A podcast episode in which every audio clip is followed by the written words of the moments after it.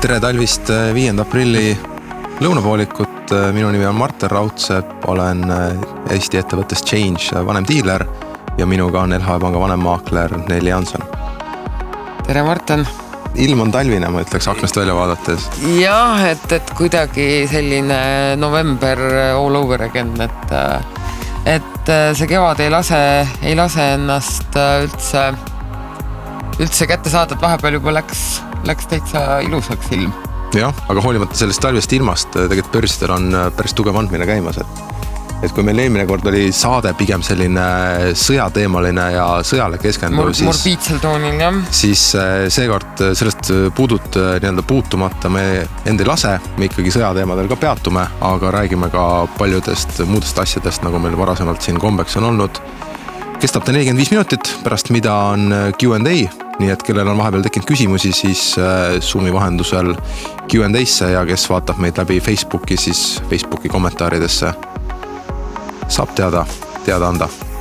ja Tallinna börsiindeks, kui me eelmine kord siin äh, vaatasime sedasama graafikut, siis me olime seal täitsa põhjas ja tõdesime, et tegelikult see kukkumine pole üldse nii suur olnud, me olime tagasi eelmise aasta suve lõpus, nüüd on põhimõtteliselt sama kiire taastumine olnud, on tagasi ja me oleme omadega oktoobrikuus kaks tuhat kakskümmend üks, neli oskasid oodata, et, et nii kiire see taastumine börsil tuleb, kui sõda tegelikult ju täie, täies tuuris äh, ikkagi Ukrainas veel edasi kestab?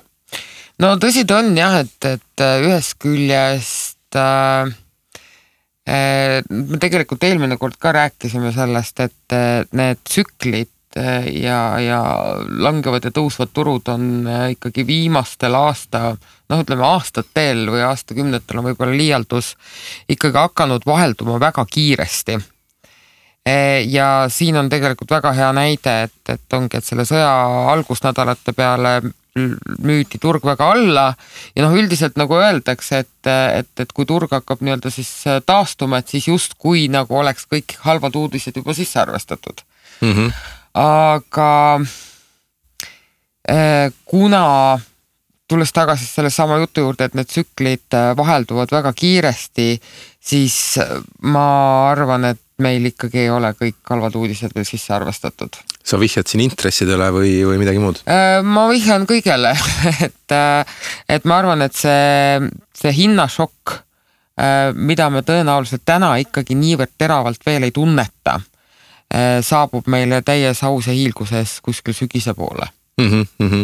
et see noh, ütleme ongi, et praegu, eks ole, on kevad, kütteperioodid lõpevad, ilm läheb ilusaks, päike paistab inimestel läheb meelest ära kogu see teema, aga ma arvan, et, et sügisel, äh, sügisel tuleb jah, see šokk, äh, šokk meil ikkagi tagasi. ja, ja, ja mis turgudesse puutub, et, et siis noh, ongi, et et, et tõenäoliselt ma ise arvan, et vaadati alguses lihtsalt seda, et, et kardeti sellist, kuidas ma ütlen, suuremat eskaleerumist kohe alguses, sõja alguses, eks. aga nüüd siis kuu aega hiljem me peame tõdema, et, et tegelikult äh, noh, hetkel on seal korralik patiseis, ehk siis väga ei ole äh, see olukord muutunud ei edasi ega tagasi, välja arvatud siis võib-olla see, et, et see venelaste grand plan äh, Ukraina kolme-nelja päevaga ära vallutada ei realiseerinud mitte mingil moel ja, ja, ja aga, aga sõda kestab edasi. ja, ja tundub kuidagi sedapidi, et, et, et sellel asjal ikkagi äh, noh, ma ütlen, ma ei ole poliitikaekspert ja, ja ammugi ma ei ole sõjaekspert, aga kuidagi siit nurgast vaadates äh, ei ole minu meelest laual enam mitte ühtegi head ega valutud äh, varianti mm. -hmm. jah, aga tulles börsi, börsi juurde tagasi, siis jah, see taastumine on äh, ikka minulegi üllatavalt kiirelt äh, taastunud ja toibunud äh, noh, ise võib-olla tundus ka just sel hetkel, et ikkagi kui sõda vabariigi aastapäeval siis pihta hakkas, on ju, et, et siit nüüd kerib korralikult selle börsi tasemele, kus ta oli võib-olla kaks tuhat kakskümmend üks aasta algusel, enne kui see kõik pensionireformi ralli pihta hakkas. aga pikk tee oli veel minna ja, ja tundub, et see põhi jääbki saavutamata, nii et ühtepidi võib-olla siin annab tooni ka selline jaekliendi kannatamatus, et, et kuna institutsioon enam Balti börsil sisuliselt nii, niivõrd suures ulatuses ei ole, et nad turgu mõjutaks, siis noh, sisuliselt iga langus ostetakse sul uuesti üles jah, see selles osas võib sul täiesti õigus olla, et, et, äh, et, et vaadataksegi, no ongi, ongi selline noh, selline pilt, et see Balti börs üldse kuskile allapoole tuleb, ongi väga võõras, eks ole, viimastel aastatel. ja, teistpidi, kui sul ongi inflatsioon on äh, kümme, kaksteist protsenti, siis. mida sa teed siis, siis, eks. mis sa veel ostad selle eest, on ju.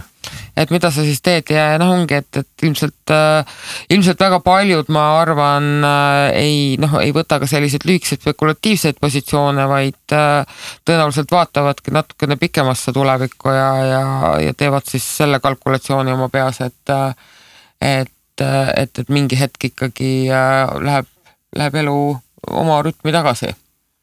absoluutselt. Ja kui me vaatame, mis on populaarsemad aktsiad Baltikumis olnud, siis kui me eelmine kord vaatasime, siis polnud mitte ühtegi aktsiat äh, põhi- ja lisanimekirjas, kes oleks äh, kuu aja taguse ajaga, ütleme veebruari algusest märtsi algusesse plussi jooksnud, siis nüüd näeme pilti hoopis teistpidi, Šiauliu pank miinus üks protsent kuu aja taguse ajaga, LHV pluss seitse, Enefit pluss viis Ignitis on äh, nullis, Tallinna Kaubamaja miinus kolm protsenti, Coop Pank äh, kaks protsenti üleval, Tallinna Sadam üks protsent all.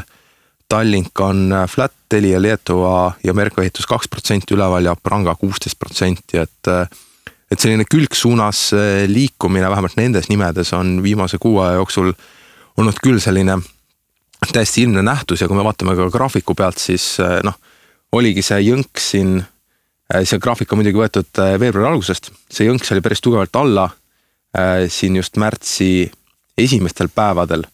aga pärast seda ikkagi selline päris tugev taastumine olnud ja pärast seda juba sihuke külgsuunas liikumine, et, et tundub küll, et pidu, pidu graafi, graafikult vaadates võiks nagu edasi minna, hoolimata sellest, mis tegelikult üldse meist mitte nii kaugel toimub jah, ja, ja seda on nüüd jah, viimastel nädalatel, nädalatel väga palju korrutatud, et väga raske on sellises olukorras mingisuguseid pikemaid prognoose teha, kui sul üleöö võib olukord jälle hoopis teistsugune olla ja muutuda, nii et et, et praegu jah, võiks kokku võtta sellega, et noh, ma ütlen ühe asja lisan, et, et tegelikult siis, kui meil siin märtsi alguses selline päris noh, niisugune päris korralik müügisurve oli seda siis nii Baltikumis kui ka USA-s, eh, siis see ei olnud ikkagi noh, selline päris, päris paanikamüük mm. -hmm. et noh, see ei olnud paanikamüük, et see oli kuidagi selline pigem äh, positsioonide korrigeerimine. et äh, et me sellist paanikamüüki ikkagi läbi nende languste, mis meil siin noh, ütleme nädal või paar peale seda sõja algust tulid, eh, ei ole näinud jah, ja kui me lähme USA poole peale, siis äh, USA-st äh, kaugelt vaadates siia Euroopa poole see asi on tegelikult veelgi äh, rohelisem ja, ja nemad seda hirmu võib-olla nii väga ei tunneta, kui me, kui me siin Eestis seda teeme. top viisteist ettevõtted, mis siin silma paistab, Twitter ligi viiskümmend protsenti tõusu, Nielsen Holdings kuuskümmend kaks protsenti, EPAM Systems viiskümmend protsenti Tesla on tagasi pildis kolmkümmend seitse protsenti ja siis tulevadki juba Booking Holdings, Norwegian, erinevad äh, nii-öelda vaba aja veetmise ettevõtted, kes siin üle kahekümne protsendi on rallinud, et äh, päris hea kuu nendele ettevõtetele otsa vaadates. ja, et ongi, et, et, et noh, ongi USA, eks või ütleme, ongi USA börs tunnetab seda seda kriisi nagu veel leebemalt või seda sõda nagu veel leebemalt kui meie, et et, et noh, meie tunneme tõesti siin, et meil on nagu kuidagi sellised tulised süted on jalge all, aga jah, et äh, USA puhul on vist ka natukene see teema, et, et USA on kogu aeg mingisuguses konfliktis olnud. et tal on ala lõpmata mingisugune sõjaline konflikt kuskil ja, ja see ei ole mitte kunagi, noh kunagi on vale sõna, aga ütleme vähemalt eelmisel sajandil ei ole see nende pinnal nagu otseselt toimunud ja, ja siis see, see probleem ongi kuidagi neile ja nende majandusele nagu kaugeks jäänud. jah, ja kui me vaatame miinuspoole pealt, siis äh, Whirlpool miinus neliteist protsenti, Stanley Black and Decker kaksteist protsenti, DR Horton, kes siin eelmine kuu meil tugevalt rallis kümme protsenti all ja, ja teised jäävad juba sinna alla kümne protsendi, et noh, pigem ongi see kuu aega kokku võtta, ütleme SB viissada ja Nasdaqi näitel, siis äh, pigem on ta olnud nagu äärmiselt äh, positiivne. ja, ja no ütleme ikkagi seda turgu on äh, ikkagi ülespoole vedanud just tehnoloogia, et tehnoloogia on ikkagi teinud väga terava äh, põrke siis nendest märtsi alguse põhjadest jah, ja tehnoloogias Tesla kolmkümmend seitse protsenti, Airbnb kakskümmend neli, CrowdStrike Holdings kakskümmend kaheksa protsenti, Payball kakskümmend kaks ja, ja teised sinna järgi, et, et täpselt nagu Nelli ütles ja kui me vaatame siin miinuspoole pealt, siis noh, sealt ligi kümmekond ettevõtet, kes siin miinust suutsid kuu ajaga näidata ja seega on pigem niisugune suht marginaalne viis, viis protsenti suutsid Qualcomm ja Micron ja ülejäänud juba alla viie protsendi. Jah, et, et eks ma olen natukene lugenud ja vaadanud ka, et, et mis siis, mis siis analüütikud arvavad ja, ja seal äh, on ka jah, neid arvamusi seinast seina ja see on selles mõttes ongi arusaadav, et, et hästi raske on sellises olukorras mingisugust äh,, mingisugust äh, head argumenteeritud prognoosiga lagedale tulla, et, et ma just viimati vist lugesin, oli ka vist Äripäevas oli ka see, et Morgan Stanley, Morgan Stanley analüütikud on äh, täitsa veendunud, et see, see taastumine oli ajutine ja, ja et siit, siit edasi ikkagi lähme me allavoolu ja, ja pigem soovitas siis äh, klientidel vaadata hoopistükkis äh, võlakirjade poole.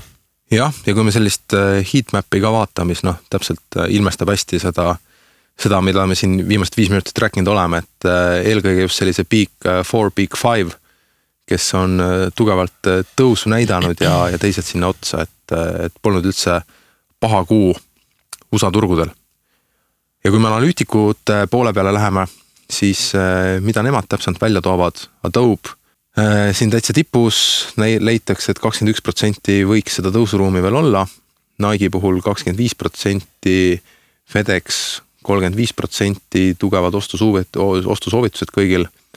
Darden on siis mõõduka ostusoovitusega kakskümmend üks protsenti, võiks potentsiaali olla, Nvidia kakskümmend üheksa protsenti, CrowdStrike Holdings seitseteist protsenti ja UiPath äh, kuuskümmend kaks protsenti, et noh, puhas, puhas tehnoloogia jällegi. puhas tehnoloogia jah, jah, ja, ja kätipuud, kelle, kes on tuntud, eks ole, eelkõige selle poolest, et, et need tema portfellid on ikka väga sellised äh, toksilised. toksilised võiks öelda jah, et, et, et ta pigem jah, valib selliseid äh, äh, noh, ütleme, ütleme kasvu kasvu algusfaasis äh, olevaid äh, tehnoloogiaettevõtteid ja siis, kui meil siin märtsi alguses äh, see tugev müügilaine oli, siis tema portfell sai ikka pihta päris korralikult, nii et see oli tal ikka seal vist kuni viiskümmend protsenti miinuses.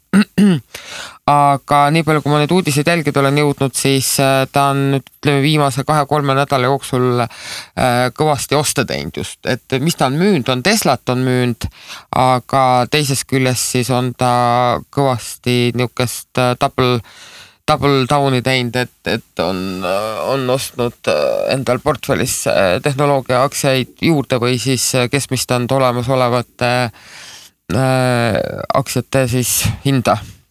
Jah, ja kui ütleme change'i poole pealt me näeme inimesed pigem on võtnud lühikesi positsioone, siis, siis kuidas LHV poole pealt see tunnetus hetkel on, mida, mida jaekliendid teevad, pigem ostavad või pigem ikkagi üritavad siin midagi ajastada ja ootavad veel?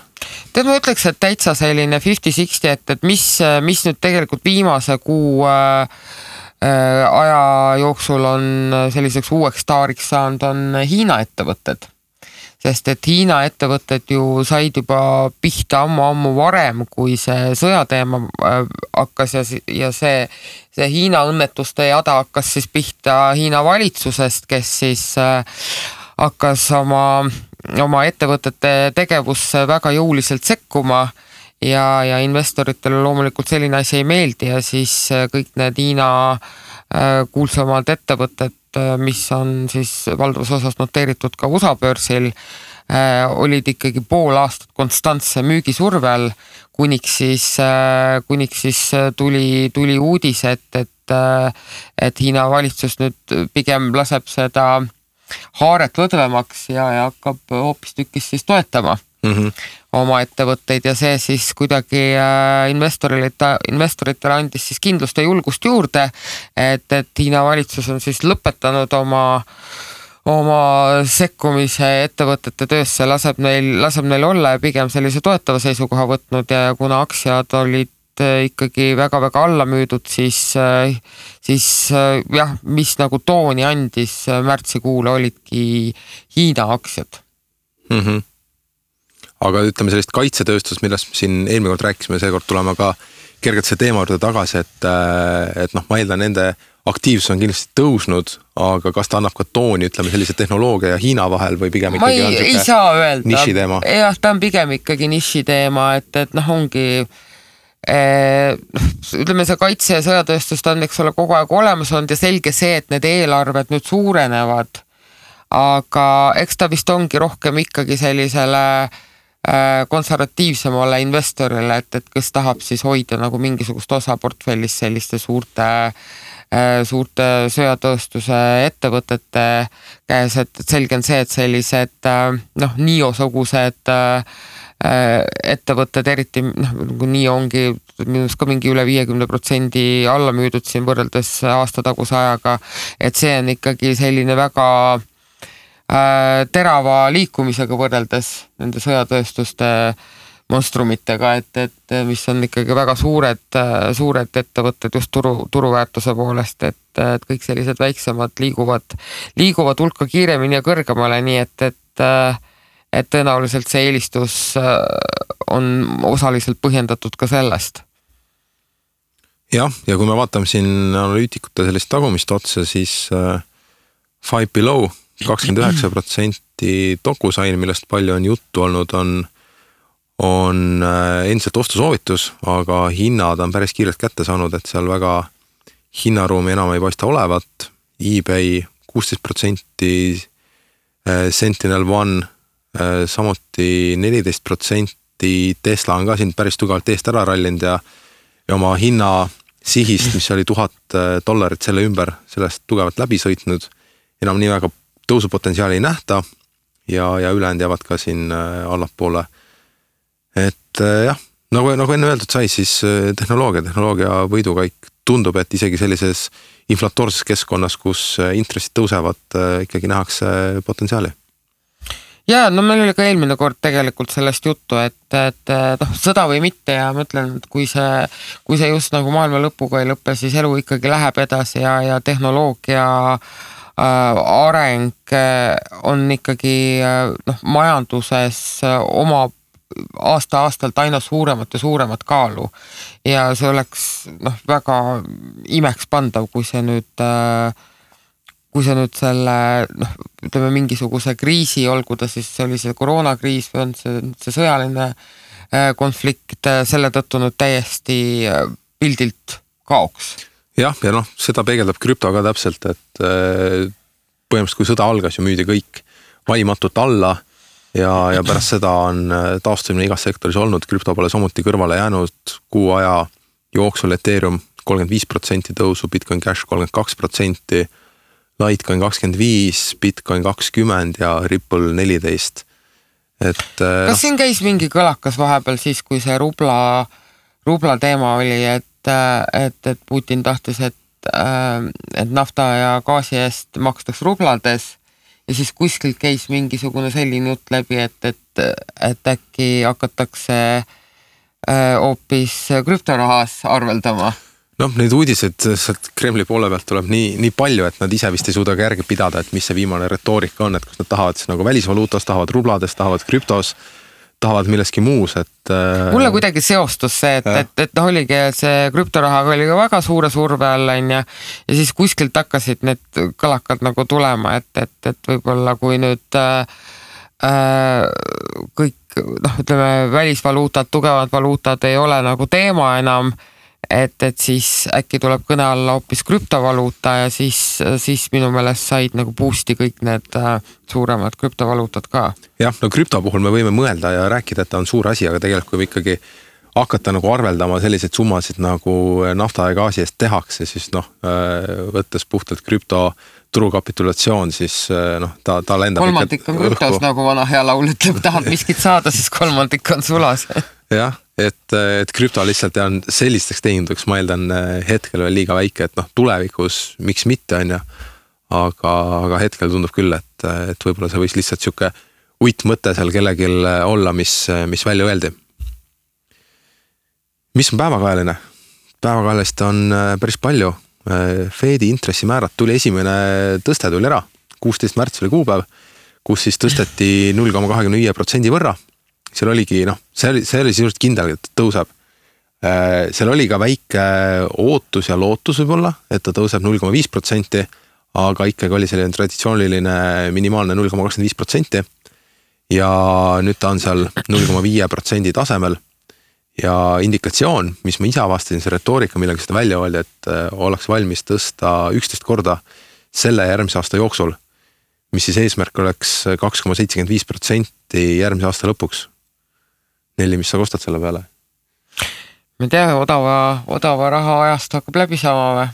jah, kuigi ma vaatasin pankade prognoose, et, et pankadele see selline stsenaarium nagu läheks päris hästi peale, et kui intressid tõusevad, siis pankadel esialgsete prognooside kohaselt peakski minema veel paremini, kui praegu on, nii et et võib-olla pangandussektor saab sellise uue hingamise juurde, mida siin viimastel aastatel on tugevalt alla pekstud, et et, et miks mitte noh. noh, eks nad veeretavad nüüd ikka Euroopas ka seda intressi tõstmise äh, juttu, et, et noh, oligi siin suur küsimärk, et kas nüüd selle sõja valguses äh, minnakse selle jutuga edasi, et ikkagi sügisel või aasta lõpus äh, tõsta intresse või pannakse see ikkagi nii-öelda vaiba alla, et, et, et, et praegu ei julge nagu sellega edasi minna, aga tundub, et siiski ei, ei ole seda nagu kõrvale jäetud, et minnakse selle jutuga edasi ja siis ma vaatan, et meedias ka ikkagi väga palju neid äh, artikleid on just viimase paari kuu jooksul ilmunud, et äh,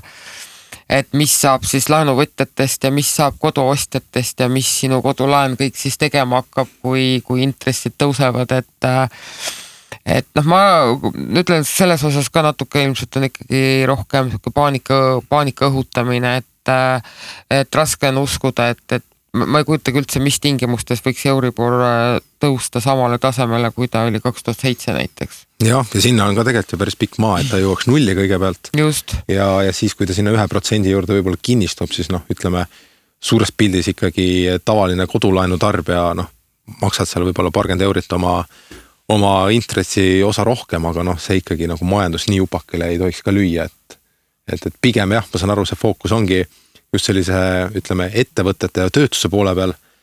aga noh, seda trummi on nii palju pekstud, et eh, kes on tahtnud selleks valmistuda, siis eh, on saanud neid rahareserve ja asju just. paigutada ja vaadata, et. et siin muidugi selline ütleme turgudel üks suurimaid asju, mida jälgitakse, ongi see yield curve inversion ja, ja see tegelikult oli juba ära, et, et paljud selle osas eh, tunnetavad, et selline majandussurutis võiks ju peagi, peagi toimuma saada, et mis, mis ta on, ütleme seitsekümmend protsenti on äh, viimastel aegadel, kui, kui see liikumine on äh, selle kaasa toonud jah. kaasa toonud jah, et. aga sellega ongi nagu see teema ka, et, et majandissurutis ei pruugi tähenda aktsiaturgude langust. absoluutselt. Et need selles osas ei käi käsikäes. jah, see on sama nagu ütleme, inimesed räägivad kinnisvara hindadest, oh et nüüd on jube tõus olnud, nüüd hakkab langus pihta, aga tegelikult ütleme kinnisvara puhul sa võid ju liikuda külgsuunas ka, need hinnad võivad olla paigal, sul ei ole alati see, et ta võib minna üles ja alla, vaid ta võib ka paigal olla.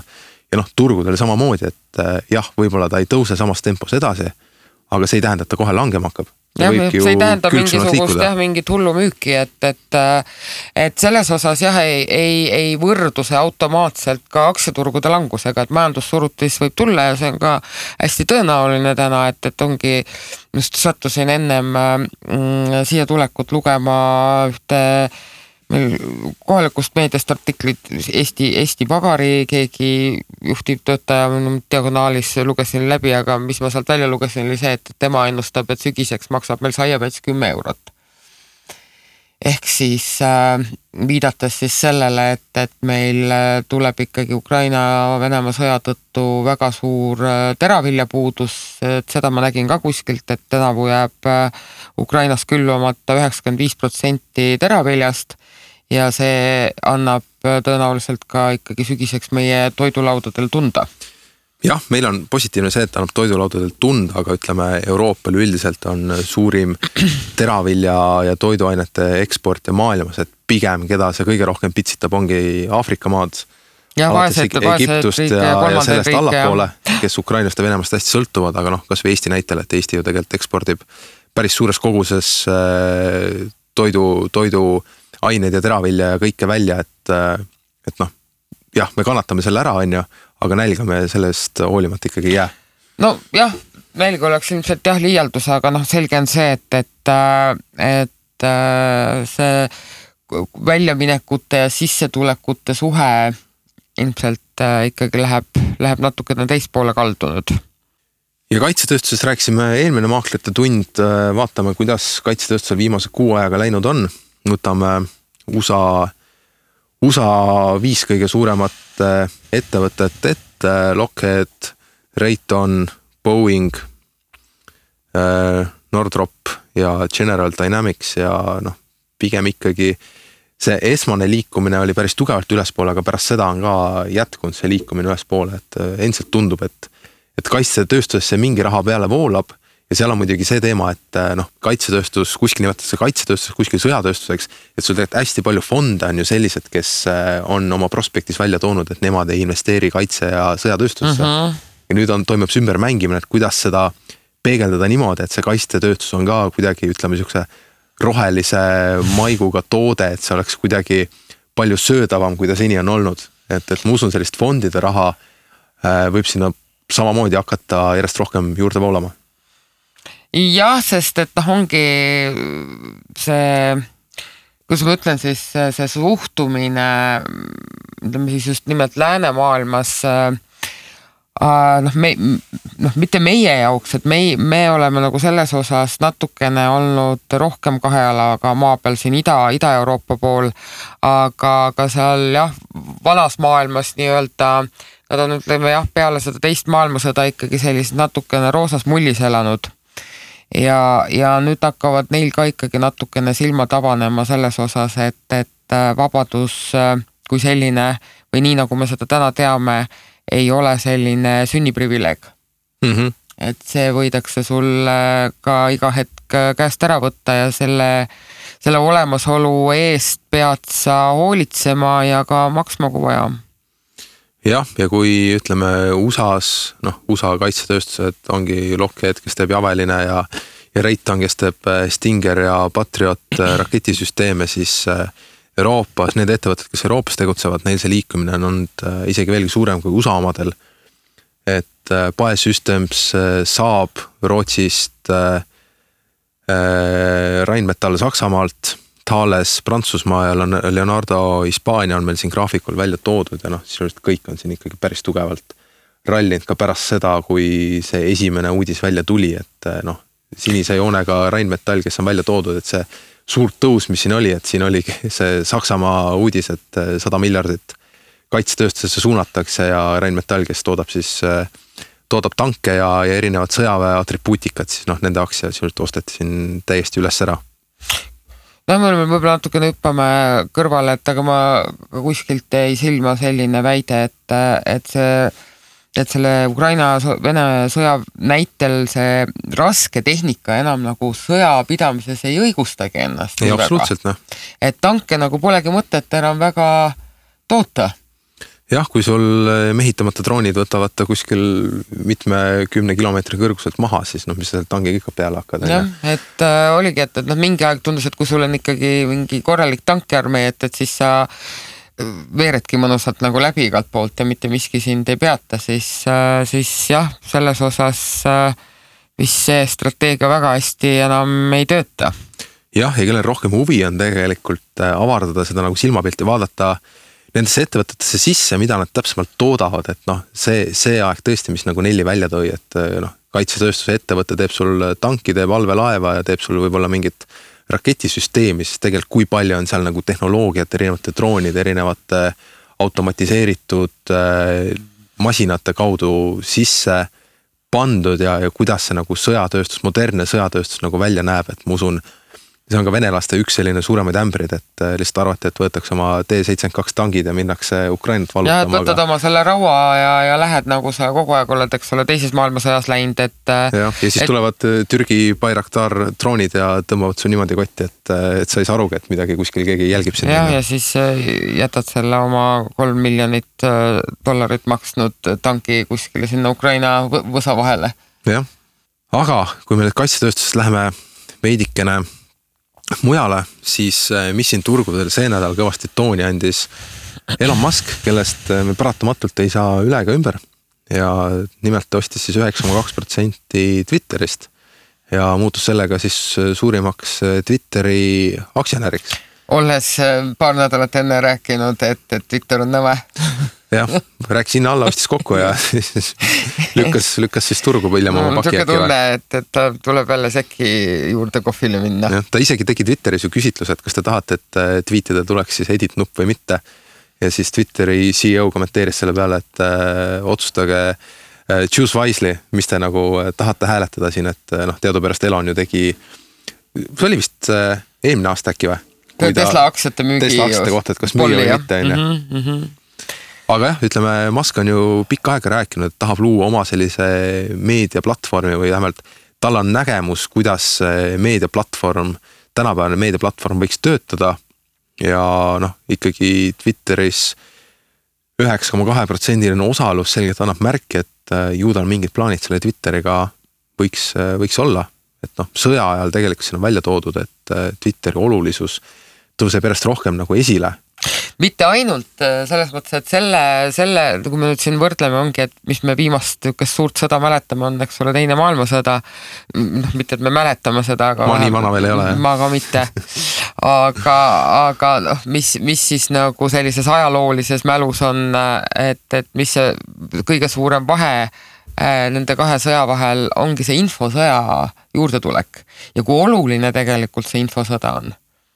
absoluutselt ja noh, Musk'i puhul ongi ju ka selline tendents, et kõik, mis ta puutub, see, see muutub kullaks, on ju. et sa arvad, Twitteril äh, võiks nüüd selline teine hingamine sisse tulla, et ma siin võtsin pikema graafiku ka välja. alates äh, kaks tuhat, äh, kui ma ei eksi, kaheksateist aastat on see graafik.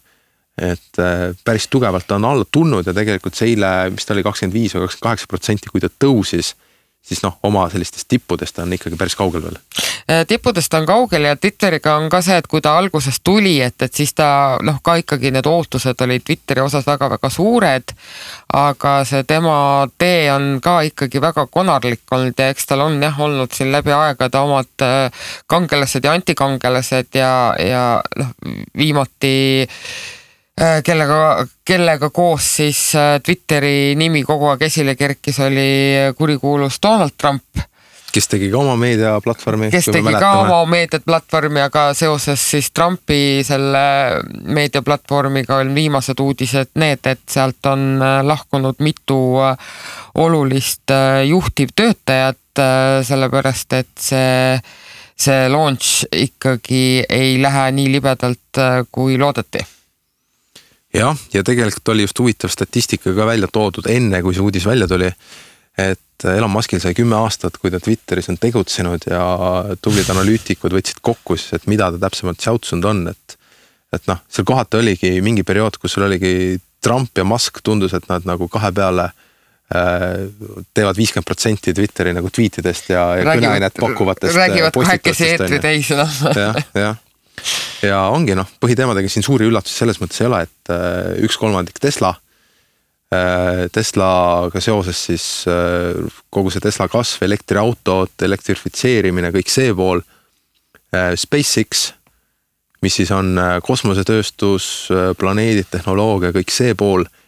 ja siis on erinevad projektid, krüpto finants, tootmine, poliitika, kõik see on, moodustab siis sellise ühe neljandiku Musk'i tweetidest, et. et noh, lõpuks sa oledki, Musk on ju tegelikult maailma rikkam inimene, et sa oledki nii suur, et sul mingi platvorm meeldib.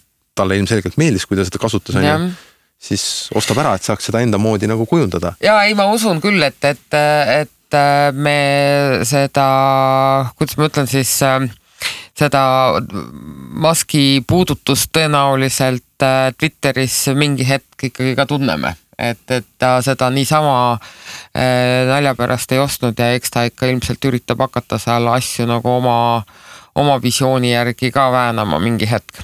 et, et kuidas ja. see muidugi sellele olemasolevale juhtkonnale meeldib, see on iseasi, aga. ja seal võib täpselt seesama pett olla ka, et ütleme sõjatööstuses või ütleme, sõjaolukorras sul selline infokanal, vahet pole, kas ta on siis Facebook, Twitter, Google või, või mingi muu, on ju. et see infosõjas, kui oluline see kanal tegelikult on ja võib-olla Elon Musk seal näebki midagi, midagi sellist, mille kaudu siis tulevikus kasu lõigata. jah, ja kui rääkida siin veel natuke Tesla juttu otsa ja, ja tegelikult täitsa selline omaette trend, mis meil siin viimase kuu jooksul tekkinud on, ootamatult nagu kokku lepitud, et äkki on läinud lahti selline splitimaania. Et äh, esimesena tuli siis oma spliti uudisega välja Google, äh, temale järgnes Amazon, siis äh, LHV aktsionäride koosolek oli meil märtsi lõpus, kus siis investorid kiitsid üksmeelselt heaks ka LHV aktsiaspliti ja tegelikult on ka Tesla kaalumas jällegi Tesla aktsiasplitti, sest üks tal juba oli paar aastat tagasi. jah, ja GameStop ka ja, ja GameStop. selle oleme täitsa ära unustanud, ta veel tegutseb. kuidagi jah, täitsa tahaplaani, et, et GameStop täna samamoodi, äh, neil peaks aktsionäride koosolek äh, juunis äh, tulema, kui ma ei eksi. ja, ja siis samamoodi peaks siis, siis GameStopi aktsionärid heaks kiitma siis äh, spliti, kas see oli üks kolmele, kui ma ei eksi jah, ja samas see võtab hästi ka selle, ütleme, jätame LHV praegu kõrvale, kus ma sain aru Rain Lõhmus tunnistas LHV Foorumis, et see idee tuli tal lihtsalt Foorumi postitust luges, kus keegi oli selle ettepaneku teinud, on ju. aga kui me võtame suuremad tehnoloogiaettevõtted USA-s, kes noh, lihtsalt nad ongi nii suureks kasvanud, et see üks maksja, ütle, üks aktsia Amazoni näitel ja Google'i näitel, ta maksabki seal kaks pool tuhat, kolm tuhat dollarit, on ju. et äh, sul ei jäägi midagi üle, kui teha ka iga aja tagant mingi split. Ja noh, Tesla puhul samamoodi, ta tegi split'i äh,, mis tal oli, üks viiele või? kas üks viiel või, ja Apple'iga koos tegid veel jah, kas see oli üks viiel või üks neljal, emba-kumba, et ma ei mäleta, vist oli üks viiel. ja siis ta oli ka vist ju tuhat ära puutunud, tuli vist sinna kahesaja peale, nüüd on uuesti tuhat täis, noh ilmselt teeb samamoodi, ma eeldan üks viiele, üks neljale split'i. Ja noh, ongi business, business plaan on selles mõttes selge, et eh, tuhat saab täis, teed split'i on kakssada, uuesti tuhat täis on ju.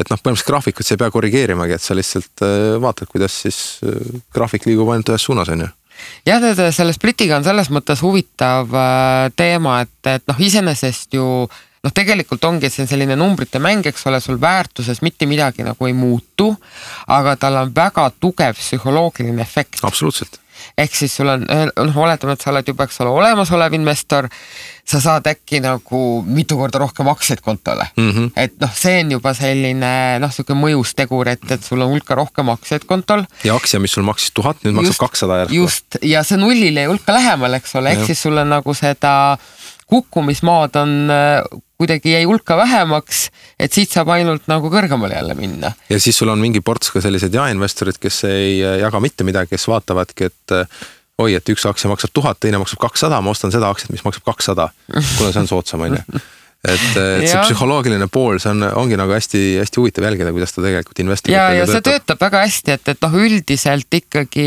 noh, ongi, et, et aktsiad, noh aktsiatel on split tehtud kogu aeg.